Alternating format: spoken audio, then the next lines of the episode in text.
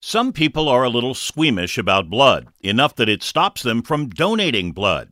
Now, researchers are using mixed reality headsets to help blood donors relax. Jennifer Kapral is with Blood Centers of America. Mixed reality is similar to virtual reality, but allows the users to see the real world around them. So, donors will come into the center, they'll put on a lightweight headset, and they'll enter the digital world. What exactly will they see? It's a virtual Zen garden. So they'll see trees being planted, flowers growing, very bright, colorful imagery on the headset, but they can still see the room they're in. We'll have more on this groundbreaking approach to blood donations next time. For this and more health news, go to WCBS880.com slash health. I'm Steve Scott, WCBS 880 News.